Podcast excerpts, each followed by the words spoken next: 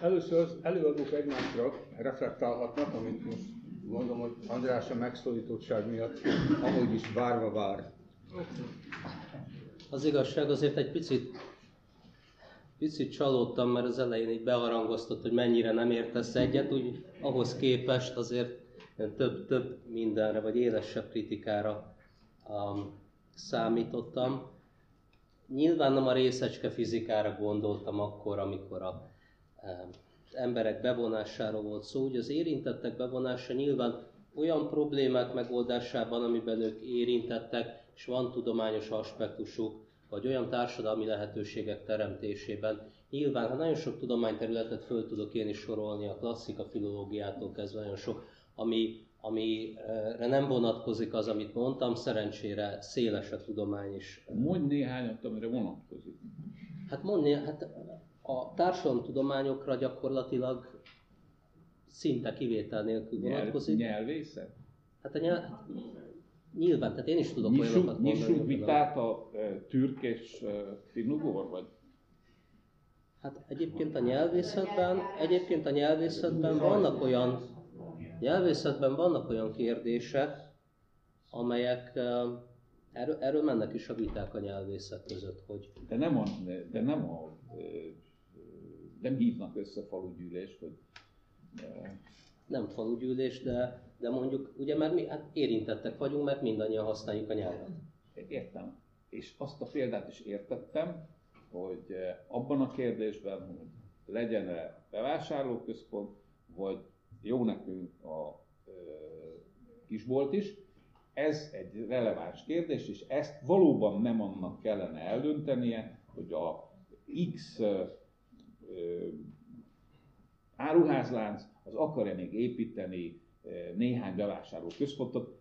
Én személy szerint most bevásárló központok majd írjanak róla, ha akarnak. Én személy szerint utálom a bevásárló központokat, csak teszetem, be se teszem oda a lábam, és nem gondolom azt, hogy a, ki kellene vágni az erdőket, és a bevásárló központokat kellene építeni. De a mai tudományos kutatások egy jelentős részében szerintem nem vonhatók be ilyen módon az emberek, inkább abba vonhatók be, hogy elmondani nekik, hogy ez hogyan érinti őket.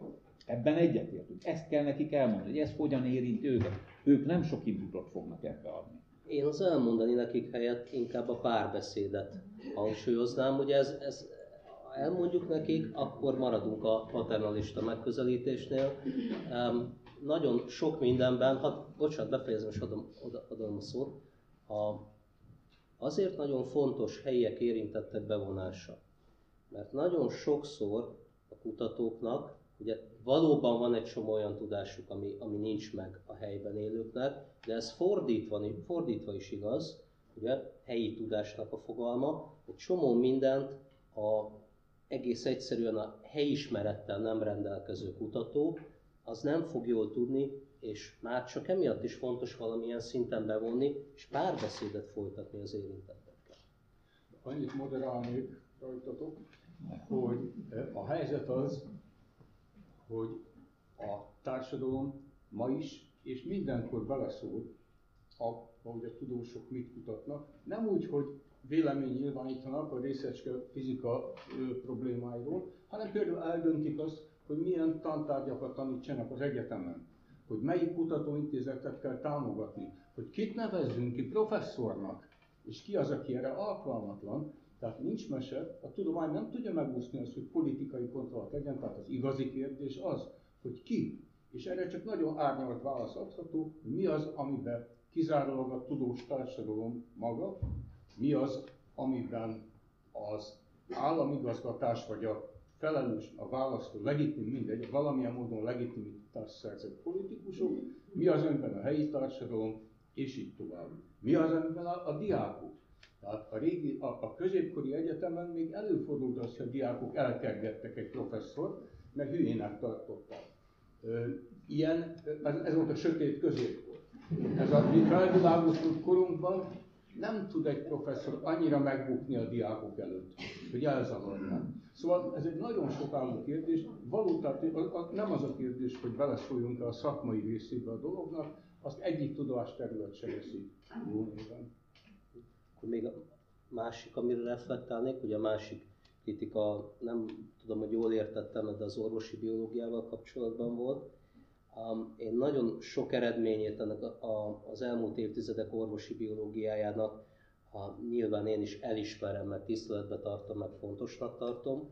Ahhoz képest, hogy mennyi pénz megy bele, viszont eléggé megkérdőjelezhető, hogy ezek az eredmények visszaadják-e azt a, azt a kutatási energiát, azt a pénzt, amit beleülünk, és, és nagyon sokszor rossz a megközelítés, ugye, hogy inkább a megelőzésbe, és például a környezeti feltételek, a környezeti állapot olyan javításába a megelőzéssel összhangban kellene ölni a pénzt, ami, ami akkor nem csővégi módon gyógyszerekkel próbálnánk a betegségeket kezelni, hanem megelőznénk őket. Ugye az mindig az egy ilyen alapelv, hogy minél inkább a cső elején szólunk bele, annál, annál, jobb, annál jobb megoldásokat találunk. Szabad erre két Én egy még élesebb kérdést vetek föl, és um, nem akarom megszólítani, látom, hogy itt orvos professzor is. Um, a mai gyógyszerkutatásoknál óriási problémát jelent, és ez társadalmi beleszólás már. Hogy a mai gyógyszerkutatásoknál óriási problémát jelent, hogy az élvonalbeli gyógyszerkutatások olyan betegségekre keresnek megoldást, amely ö, így nagyon nehéz mondani, és megint főcímet is lehet belőle csinálni, ami nagyon kevés embert éri.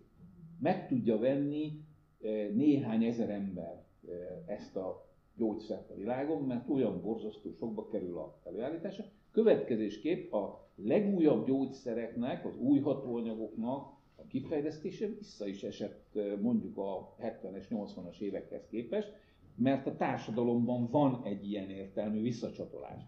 De azt, hogy ezekre a mondjuk azt, hogy legnagyobb népcsoportokat érintő betegségeket gyógyítására alkalmas gyógyszerekre, ez kicsit bonyolult mondat volt, nagyon nagy szükség van. Ezt számomra olyan emberek is hitelesítik, mint Bill Gates, aki, komoly pénzeket fordít arra, amelyre az államok nem fordítanak pénzt, mert olyan államokban vannak ezek a betegségek, ahol nincs elég pénz, a nagyon gazdag államokban pedig nincsenek ezek a betegségek, és azt mondják, hogy ők ezzel nem foglalkoznak. Nagyon jó példa szerint, akkor mondok, mondok egy konkrét példát, mondjuk a, a kórokozó baktériumainknak az antibiotikum rezisztenciája, fokozódó antibiotikum rezisztenciája olyan probléma, amit a profit-orientált gyógyszerkutatásnak nem igazán éri meg ebbe, ebbe fektetni a pénzt, holott ugye ez pont olyan, amit te mondasz, hogy nagyon sokakat érint, és egyre többen kongatják a vészharangot, itt Magy-